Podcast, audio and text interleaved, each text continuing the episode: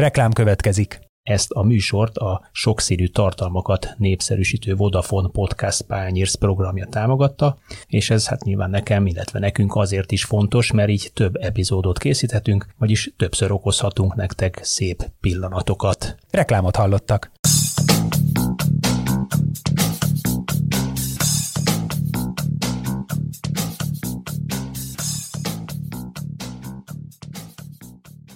Sziasztok, ez itt a Zitzer a 24.hu focis podcastja, én szokás szerint Kálnoki Kis Attila vagyok. Ezúttal folytatjuk azt a sorozatot, kis kalandozása magyarok külföldön tematikában, most eh, egészen pontosan Portugáliáig, Braga városáig mentünk. Ki gondolná, hogy itt is van magyar szakember, még hogyha nem is úgy és nem is a megszokott módon, de ezt majd elmondja saját maga, egészen pontosan Pap Marcelo. Szia! Szia! Köszöntöm a kedves hallgatókat, és köszönöm szépen a meghívást. Kapsz egy ovációt. Marcelról azt kell tudni, hogy egy fiatal ember, 95-ös születésű, és ő tökéletes magyarsága ellenére már Portugáliában született, mert hogy a szülei zenészként dolgoztak a rendszerváltás idején, és így kerültek Portugáliába, ott dolgoztak, és Marcelo már ott született. Mesélj kicsit magadról, Funsál városáról, ahol születtél, és arról, hogy ahogy itt előzetesen föltérképeztelek, hát mondjuk ahogy Magyarországon mondani szokták, Tolnától Baranyáig, tehát talán Lisszabontól Algavreig bejártad egész Portugáliát, éltél sok helyütt. Mi ennek az oka? Hogy alakult az életed így? Igen, ez valóban így volt. Ugye én Madeirán születtem, Funsában, és annak ellenére, hogy ott születtem, csak négy évig éltem ott, tehát valójában túl nagy emlékeim azért nincsenek erről az időszakról. Utána, ugye amiatt, hogy a, a szüleim zenészek, egy kicsit szétnéztünk más, más helyeken. Ugye itt elsősorban Észak-Portugáliában több helyen laktam, és utána, ahol a legtöbb időt eltöltöttem eddig, Lisszabonban volt, és ott, és ott kilenc évig éltem, egészen addig, amíg az utolsó három iskola évemet egy északi városban, egy kisvárosban töltöttem, amit úgy hívnak, hogy Mirandella, és aztán ezek után megint csak változások történtek, tehát egyetemen Portóban tanultam az első három évben, és aztán a mesteri képzésemet pedig Lisszabonban fejeztem be, úgyhogy tényleg csak az Algarve hiányzik, meg az Azori szigetek. No, de térjünk egy kicsit rá arra, hogy ilyen előtt tanulmányok után hogyan keveredtél Bragába, egész pontosan a Bragai Futballklub edzői stábjába, ahol jelen pillanatban elemzőként dolgozol. Milyen iskolákat végeztél, hogy kerültél kapcsolatba egyáltalán a futballal? Hát azért Portugáliában elég könnyű a futballal kapcsolatban kerülni. Azt sejtem. Tehát én azt szoktam mondani, azt szoktam mondani, hogy igen, tehát azt szoktam mondani, hogy 99%-a a portugál fiataloknak focista akar lenni, én ugye ezekbe beletartoztam, úgyhogy, úgyhogy nagyon automatikus volt, és ráadásul apukám is eléggé pártolta a focit, és nagyon szerette ő is a focit, meg most is szereti, úgyhogy egyértelműen ő volt az első ember, aki irányított és motivált engem a foci felé. Úgyhogy, úgyhogy nagyon-nagyon azt, azt mondom, hogy a környezet egyből kiváltotta ezt, a, ezt az utat. Milyen szinten fociztál? Hát alacsony szinten fociztam mindig, tehát a Paulo Szózának a foci iskolájában kezdtem el, kezdtem el focizni hat éves koromban, ott játszottam, ha jól emlékszem, három évig, és utána hát ugye Lisszabonban éltünk, úgyhogy nem mindig volt könnyű kijutni ezekre a helyekre edzeni, főleg nap végén, úgyhogy utána kicsit ilyen kisebb egyesületekben fociztam. Említetted Pauzó Szózának a, az iskoláját, ugye némi kis magyar kapcsolat, hogy ő azért dolgozott Magyarországon a Fehérvárnál, akkor még Videotonnak hívták a mai MOL Fehérvár FC-t, nem is rossz eredményekkel, de viszont érdekelne, hogy hogy ö, találkoztál személyesen is, tehát ő effektív ott volt, megjelent ö, a, az akadémián, vagy pedig távolról irányította ezt a mutatványt, hiszen 2000-es évek elejéről, közepéről, 2000-2010 közötti középidőszakról beszélünk. Uh-huh, igen, ez, ez konkrétan 2000-2001-ben volt, és igen, ő szinte minden nap kint volt az edzéseken, segítette a pályákat felrakni. Én többször köszöntem neki, ugye ezt is inkább a pukám motiválása miatt, mert nekem valójában nem volt nagy fogalmam, hogy ki volt a Paulo Szóza, mint fotista, de igen, tehát többször találkoztam vele. Mm, mondjuk elég furcsa kérdés, mert nyilván egy, egy 6-7 éves gyerekre nem nagyon van hatással egy, egy ekkora ikon, el is mondtad, hogy, hogy nem is tudtam tulajdonképpen, hogy ki ő, édesapád mondta el, de azért az érdekelne, hogy mit gondolsz mai fejjel arról, hogy egy ilyen világklasszis labdarúgó tulajdonképpen pionálítgatással kezdi a saját akadémiáján, ott teszi le az edzői munkájának az alapjait, ott kezdi, és ott kezdi meg megtanulni kisgyerekekkel, hogy mit kell valójában csinálni a futballegyzőként. Nagyon érdekes kérdés. Amúgy nekem ez egy, tehát ez nekem mindig megmaradt az emlék, tehát még ma is konkrétan emlékszem, amikor egyszer-kétszer köszöntem neki és kezet fogtam vele. A folyamatról szerintem, tehát szerintem kell. Tehát nem azt mondom, hogy nélkülözhetetlen az, hogy gyerekekkel dolgozzon egy edző, de szerintem nagyon fontos megtanulni, és főleg a kisgyerekekkel megtanítani nekik hogyan kell érezni a labdát, hogyan, hogyan tehát első érintések, játszani a labdával, én azt szoktam mondani, hogy tegeződni a labdával, szerintem ezt ugye a gyerekeknél kezdjük, és ott tanítjuk meg. Úgyhogy soha nem gondoltam így erre a témára, de szerintem nagyon fontos, és szerintem nagyon megalapozza egy edzőnek a következő munkáit, az, hogy a kezdetektől ismeri a egyéni játékos nevelést, és a saját ötleteit is ugye egy elég alacsony bázisról kezdi felépíteni, és így remélhetőleg megerősíti későbbiekben, amikor tényleg szerintem mutatni kell valamit. Hány éves korodig futballoztál?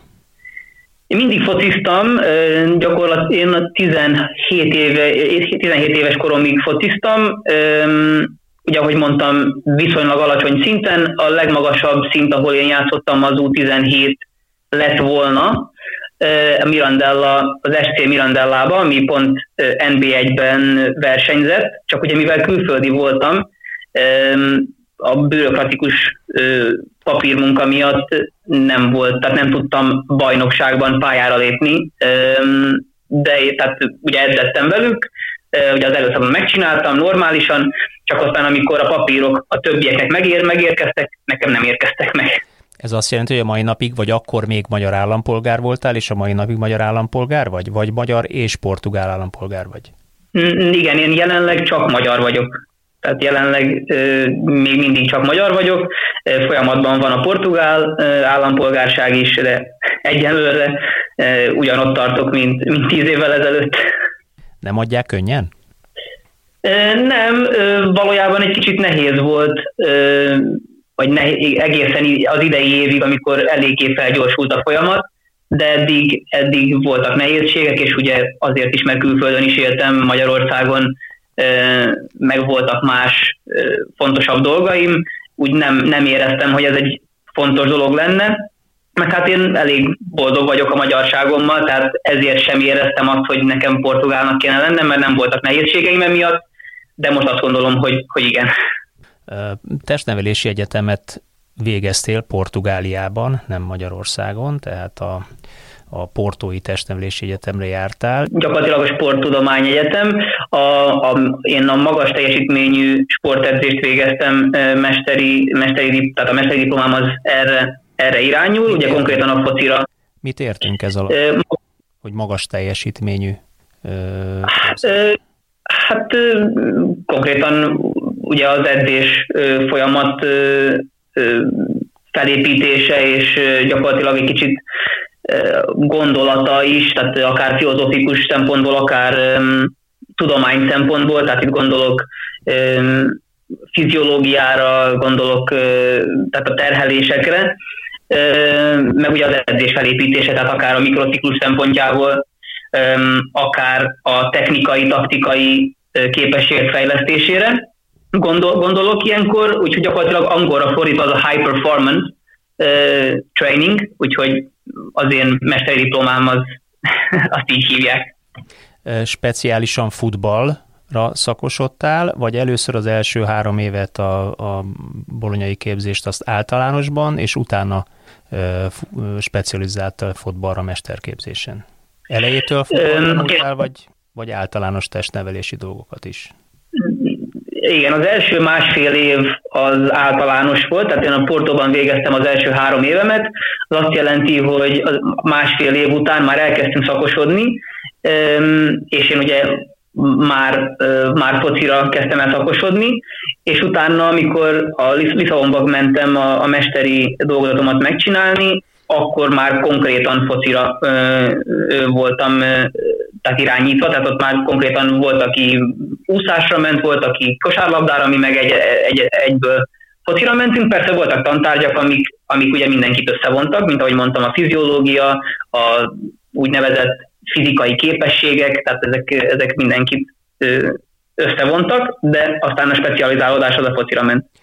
Azért faggatózom kicsit részletesebben erről a képzési rendszerről, vagy a Portugáliában, hogy lehet valaki futballegyző, hány évig tanul, öt éves egyetemet végzel nappalin ezek szerint, mert Magyarországon ugye van egy olyan fajta szisztéma, tézis és nézet, hogy nem biztos, hogy kell ahhoz egyetemet végezni, hogy valaki futballegyző legyen, sőt, akár a legmagasabb szintű futballegyző legyen, elég elvégezni 1998-2000 magassága óta az UEFA DBCA Pro licenszet és Pro licenszel akár már NB1-es klub vezetőjegyző is lehetsz.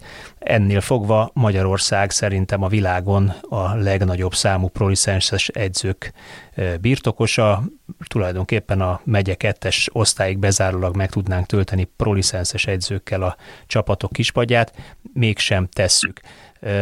Nálatok hogy van ez, ez a pro licensz vagy UEFA licensz? Kötelezik a portugál szövetség, kötelezi azokat az edzőket, akik legmagasabb szinten szeretnének dolgozni, hogy legyen UEFA pro licenszük is, vagy elegendő és elfogadja azt, hogy egyébként van egy testnevelési egyetem, ahol masterképzés is lehet végezni, és valaki öt évig tanul ezek szerint azért, egyetemi környezetben, még egyszer mondom, akadémikus környezetben, hogy edzővé váljon? Itt Portugáliában igen kötelezik, hogy legyen egy, egy edzői szint, tehát bajnokságonként. Ugye jelenleg úgy néz ki, hogy az NB1-ben pro kell, hogy legyen, hogy az edző meccs után interjúkat adjon, illetve a kispadon felállhasson és a meccs közben dolgozhasson a saját csapatával. Ha jól tudom, akkor ugye az MB2-ben valószínűleg az a licensz a minimum, amit igényel a, a rendszer, és aztán onnantól lefelé pedig az UEFA B. Ugye szerintem az UEFA B-vel is szerintem vannak korlátozások, de, de igen, tehát így. A, a te iskolád milyen szintnek felel meg? UEFA B-nek. Értem, tehát ezen felül ahhoz, hogy te tovább lépessél, és idővel mondjuk egyzőként is egy, egy másodosztályú vagy első osztályú ö, csapatnál legyél, ehhez neked ugyanúgy el kell végezni kvázi tovább végképzés szerint az UEFA ö, A, illetve a Pro licenszet. Egyébként, egyébként te dolgoztál egyzőként, most pillanatnyilag elemzőként dolgozol a Braga B csapatánál, de dolgoztál egyzőként is természetesen, és úgy tudom, hogy Magyarországon is dolgoztál egyzőként, durván az elmúlt két évben, vagy majdnem az elmúlt két évben a Covid alatt a Barcelona Akadémiánál is, és az UDS-nél is, ami a Dortmunddal szövetkezett hasonló képpen. Milyen tapasztalatod van a portugál utánpótlásképzés, hiszen alapvetően abban dolgoztál egyzőként, és a magyar utánpótlásképzés szisztémája, elvei, gyakorlatai között? Én úgy kezdeném, hogy egy, egy hasonlóságot egyértelműen ki kéne, hogy ki kell emelnem, tehát mind a két helyen nagyon sok tehetséges fiatal van, tehát nem azért, mert Portugáliában vagyunk, és van egy Ronaldo, meg egy Béko, meg egy Figo, meg egy Paulo Souza, és sorolhatnám, tehát nem azért, mert a közelmúltban Portugália talán egy erősebb futballnemzet, mint Magyarország, nem azért tehetségesebbek itt, Magyarországon is nagyon sok tehetség. No, no, no, no, azért a utolsó eredmények nem biztos, hogy ezt mutatják, hogy olyan nagy, különbség, nagy a különbség a két ország válogatottjának futballja között. A, a klubfutball az egy más tészta. Igen, tehát, na, de ez egy jó példa. Tehát pont ez, ez, a, ez a téma, hogy Magyarországon én találkoztam nagyon sok tehetséges fiatallal, és profi, profi játékosá vágyó, vagy akaró, tehát egyértelműen éreztem, hogy azt az útat keresik ők is, hogy ők profi focisták lehessenek. Különbségeket szintén tapasztaltam nagyon sokat, itt elsősorban rendszer szempontból, tehát itt szervezés, Például az, az nekem érdekes volt otthon, hogy szinte minden nap edzés van, tehát nincs egy szabad nap a héten, itt Portugáliában csak így példa, példának a U12-es, U13-as csapat háromszor edz, és én dolgoztam a Belenenzetbe, ami az egyik mondjuk úgy legjobb csapat Portugáliában, azt mondanám, hogy top 8 utánpótlásban, és például az U12, U13, U14 csak háromszor edzett, holott Magyarországon pedig minden nap edzenek, tehát ötször legalább egy héten. Tehát ez, ez az egy különbség. Érdekes, amit mondasz, mert ez már más beszélgetésnél is fölmerült, hogy vannak nyugat-európai futballkultúrák, sőt a többségében egészen 13-14 éves korig, amíg tulajdonképpen ki nem derül, hogy kinek milyen technikai kvalitásai vannak, és el nem kezdődik az érés, a fizikai érés, nyilván kinél kicsit korábban kicsit kinél kicsit később kezdenek el dübörögni a hormonok, egészen addig messze nem terhelik úgy a labdarúgót, mint Magyarországon, vagy a labdarúgó palántát, mint Magyarországon. Ott mivel magyarázzák ezt, hogy elég két-három edzés hetente ahhoz, hogy a, a legfontosabb, általad is említett legfontosabb dolgokat, az első labdaérintést, a nyitott átvételeket, nyitott tartású átvételeket, a mindkét lábbal való pontos passzolást elsajátítsák a, a gyerekek, nem csak edzés gyakorlás közben, hanem játékban, mérkőzés alatt is. Én, én azzal nem értek egyet, hogy, hogy nem ugyanaz a terhelés. Én pont, hogy azt gondolom, hogy sokkal nagyobb a terhelés itt Portugáliában az edzések közben, még annak ellenére is, hogy esetleg kettővel kevesebb van, mint, mint Magyarországon. Hát itt pont ezért van. Bocsánat, Igen? lehet, hogy félreértettél, tehát darabszámban kisebb a terhelés, nem, nem, a, mhm. nem az effektív edzés minőségére és intenzitására gondoltam, hanem az ötöt arányítottam a háromhoz Igen. vagy a kettőhöz. Igen, tehát gyakorlatilag mi azt gondoljuk, hogy fontos, hogy a játékosoknak egyrészt legyen idejük gyerekeknek lenni, és ugye ez, ezzel nincsenek mindig a pályán, tehát van egy saját kísérletük, és utána meg ezekkel a pihenőnapokkal próbáljuk maximizálni azt az időt, amit ők velünk töltenek a pályán. Tehát ugye mi gyakorlatilag felépítjük a, az edzéstervet, az edzéshetet az, inter, tehát az intenzitás, edzés intenzitás alapján, tehát ugye van egy, egy olyan nap, ami inkább a kis területekről szól, van egy nap, amikor inkább a nagy területekről szól, és aztán van egy harmadik nap, amikor inkább a gyorsaságról szól, tehát kontrák, gyors akciók, visszatámadások, és ezek a pihenő napok, ezek pont azt biztosítják, hogy amikor kell emelnünk egy szintet, és nagyobb, nagyobb terhet kell helyezni egy edzésen a játékosra, akkor ő, akkor ő készen lesz erre válaszolni. Ugyanakkor meg én azt érzem, hogy ők sokkal jobban használják ki ezt az edzésidőt, pont ezért, mert nincs minden nap, akkor ők oda mennek, tudják, hogy miért vannak ott, koncentrálnak az edzésre, és szinte maximálisan tudjuk teljesíteni azt, amit tervezünk, akár fizikálisan, akár ugye a tartalom szempontjából. Láthatóan nem megy ez az eredményesség vagy a minőség rovására, hiszen azért a portugál futball ontja magából a, a drágábbnál drágábban értékesített euró milliókért értékesített fiatal játékosokat 19-20-21 éves korban úgy pattintják ki őket Angliába, Németországba, Olaszországba, mint a SIC. Mi annak az oka, akkor arra próbálj meg rávilágítani, hogy azt már értem, hogy ezek szerint kevesebb számú, de intenzívebb edzést végeznek a gyerekek mondjuk 13 éves korukig, akkor miért van az, hogy 13 és mondjuk 19 közötti következő 6 évben olyan minőségre tudnak ugrani, ellenben ezek szerint a, a magyar futballal, akik nagyon kevés játékos tudnak külföldön értékesíteni, hogy egyik képes erre, hogy Manchester United-ba, top bajnokságok top csapataiba biztosítson játékost, a másik bajnokság pedig nem képes erre.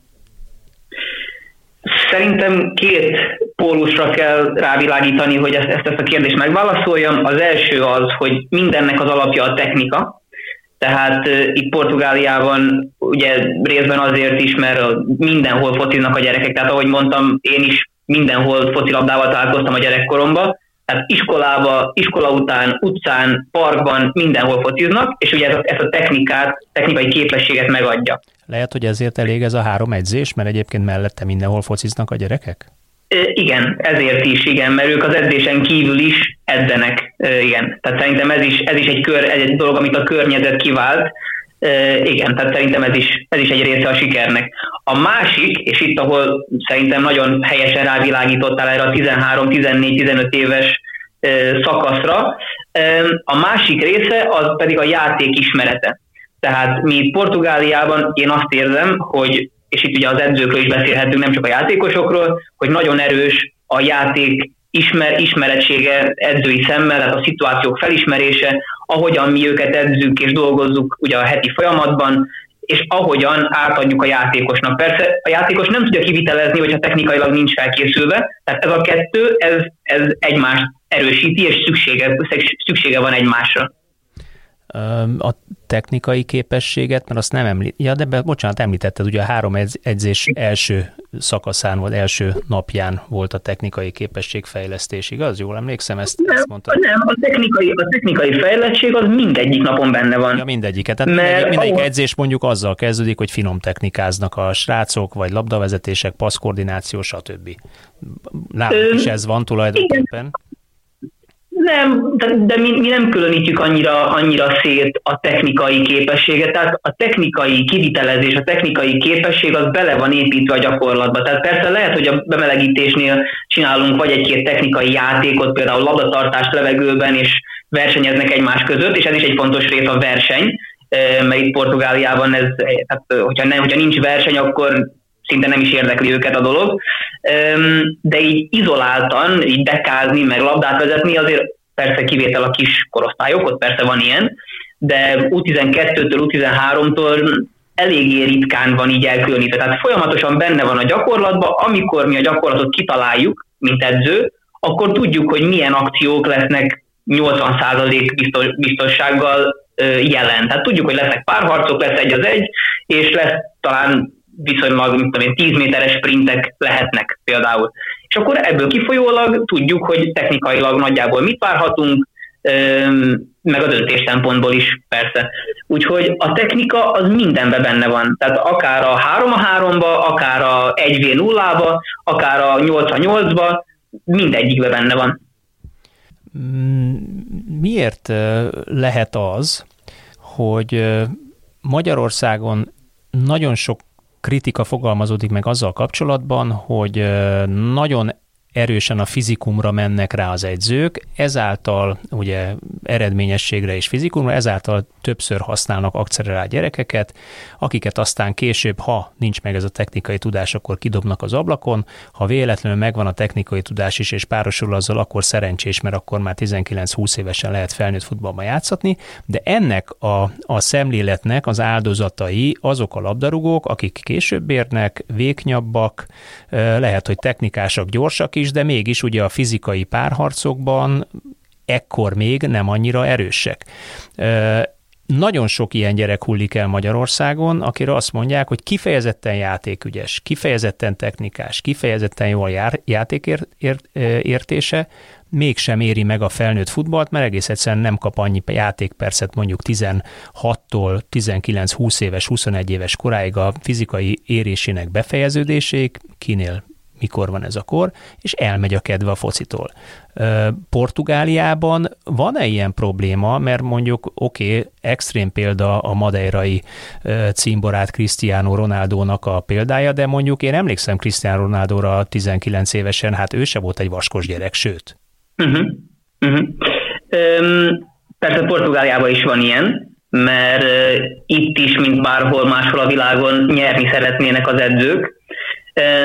Viszont én legalábbis az saját tapasztalatomból otthon Magyarországon azt érzem, hogy, hogy ez a fizikális előny, ez szerintem a könnyebb út. Tehát ugye látjuk, hogy ugye én is vékony vagyok, mindig vékony voltam, hogyha nekem, hogyha nekem jön egy, egy másik kisfiú, aki 20 kilóval erősebb, mint én, ez fizika, ezt nem kell sokat tudni, egy erősebb ö, ö, játékos nekem jön, ő fogja megnyerni a párharcot. Ugyanakkor szerintem sokkal nehezebb egy, egy kreatív játékossal dolgozni, olyan tekintetben, vagy akkor, ha esetleg nem vagyunk nagyon tisztában azzal, amit keresünk neki és a csapatnak, és esetleg nem vagyunk biztosak abban, amit mi tudunk. Tehát, hogyha van egy játékos, aki többet képes csinálni, de én nem vagyok képes neki adni ingert, meg, meg olyan környezeteket megteremteni neki, hogy ő tovább fejl, fejlődjön és tovább fejleszte a többieket, mert ezek a játékosok ezek a többieket is fejlesztik, um, akkor nehéz vele csinálni bármit is, mert, mert nem tudok hozzá nyúlni. De akkor Úgyhogy szerintem ez is lehet egy... De akkor ez edzői hiba? Tehát, hogyha van egy tehetséges gyerek, aki mondjuk nátszálvékony, egyébként viszonylag gyors, nagyon labdaügyes, jól lát a pályán, de többnyire, amikor mondjuk közvetlen párhaszra kerül a sor, akkor alul marad, mert 20 kilóval nehezebb a másik, akkor az az edzőnek a problémája, hogy a tehetséges gyereknek nem találja meg a, a helyét a csapatban és a megfelelő szerepét annak érdekében, hogy kellő mesterhelést kapjon és ki tudjon domborodni a játéka? Igen. Én azt gondolom, hogy minden hiba az edzői hibának, tehát ott kezdődik, hogy edzői hiba, akkor van kivétel, hogyha a játékosnak nincs kedve futni a pályán, de hát ez azért egy eléggé ritka állapot, vagy hisztis szituációról gondolok. De szerintem mindig, amikor van egy hiba, és valami nem működik, elsősorban az edzőnek kéne megkeresni saját magában, hogy mi a hiba. Tehát én például én így, én így gondolkozom, tehát én mindig úgy kérdezem meg ezeket a szituációkat magamtól, hogy én megtettem mindent, hogy ezt a szituációt ő meg tudja oldani én megtettem mindent, hogy a csapat választ tudjon adni erre a nehézségre?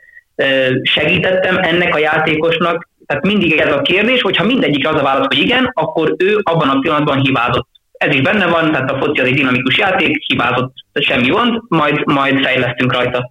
Hogyha valamelyik kérdésen nem a válasz, akkor, akkor fel kell tenni a kezemet, és bocsánatot kell kérnem, mert tényleg én, én voltam hiányos, én nem tudtam vagy nem gondoltam rá, vagy nem tudtam megfelelő gyakorlatokat fejleszteni, és ez, ez is normális, tehát ezzel nincs semmi gond, és szerintem az ember, egy edző nem kevesebb azért, hogyha felismeri, hogy hibázott, sőt, szerintem sokszor meglepi a játékosokat ezzel, és lehet, hogy még nyer is bele. Hogyan és miért kerültél át az edzői székbe? A nagyobb korosztály, amit én vezető edzőként vezettem, az U14 volt, de voltam segédedző minden korosztályban, tehát U17, U19, és ugye tavaly, tavaly óta meg ellenző voltam, bár a tavalyi jellemzői pozícióm az részben segédedző is volt, U19-ben, itt a Bragában, és most meg ugye csak ellenző vagyok a B csapatnál, ugye ami felnőtt NB3-as csapat. Mi a közvetlen munkát feladat. A Braga azért egy elég komoly klub, egy, egy hol portugálhoz, hol portugál középcsapat az első osztályban, hol inkább az első harmadhoz tartozó alakulatról van szó, uh-huh. amelyiknek nyilván a, a B csapata sem olyan gyenge, feltételem egyfelől fiatal feltörekvő saját nevelésű játékosok van benne, illetve visszajátszó játékosok az első keretből, vagy sérülteket felhozó egészen magas szintű játékosok is megfordulhatnak a csapaton belül.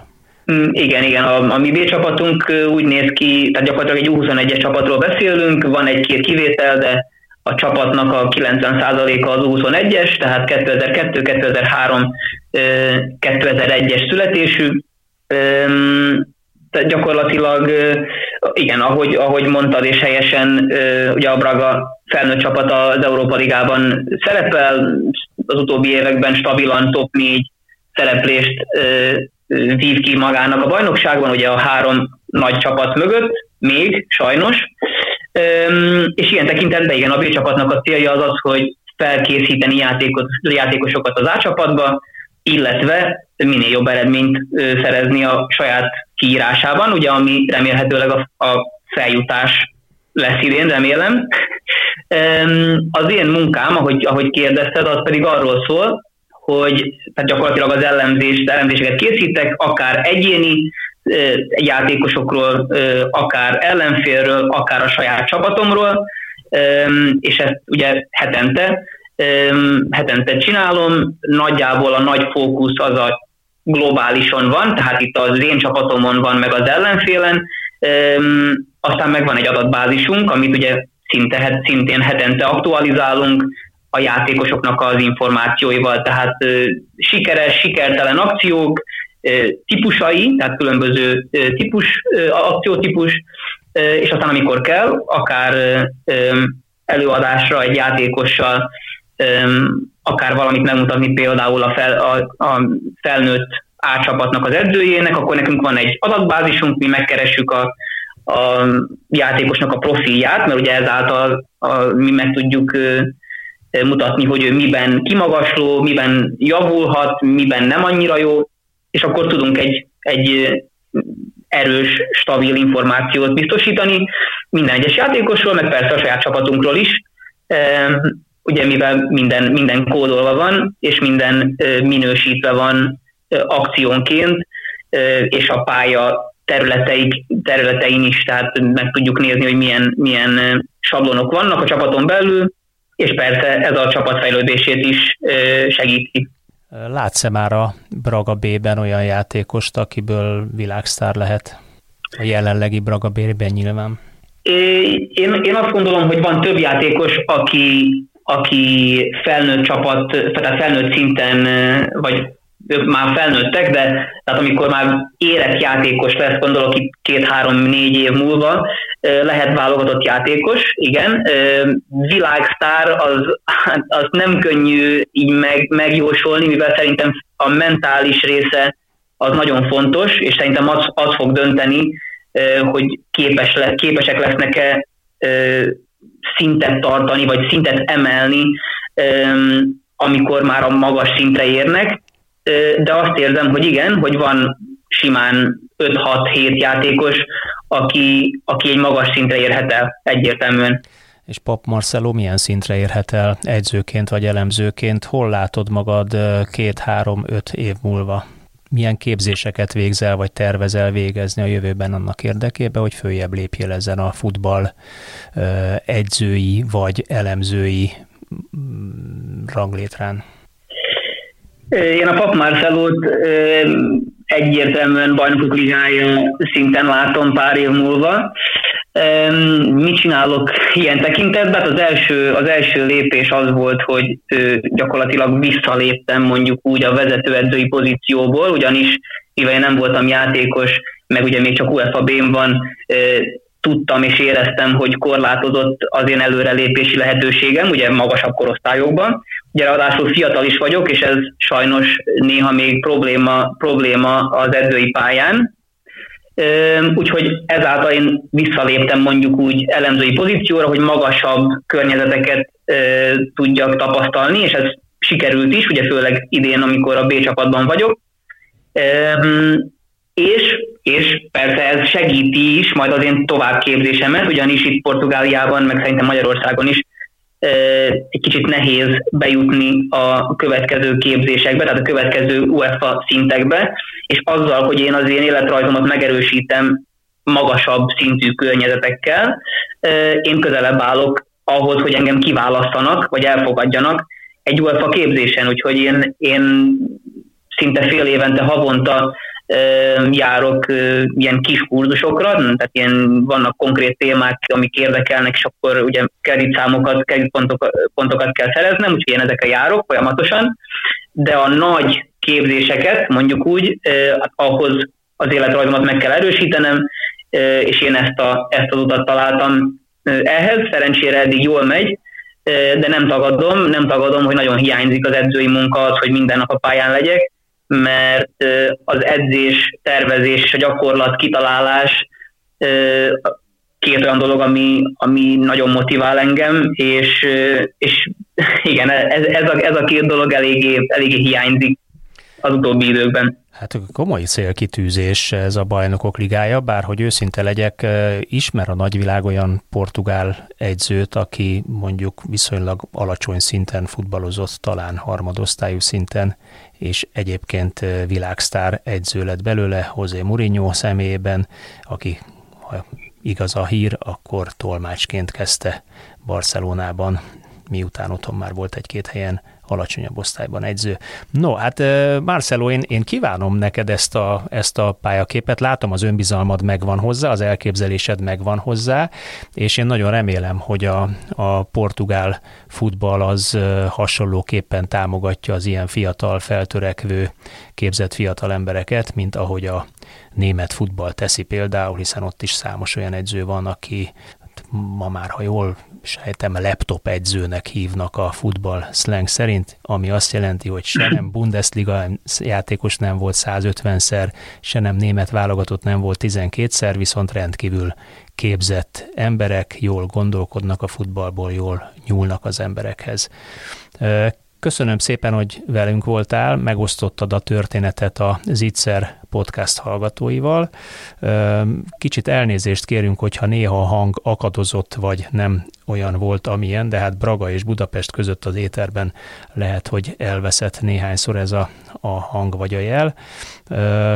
Úgyhogy köszönöm neked még egyszer, a hallgatóknak pedig azt kérem, hogy hallgassatok minket a jövő héten is, mert új témával, új futballtörténettel jelentkezünk. Sziasztok! Szia Marcelo! Szia, köszönöm!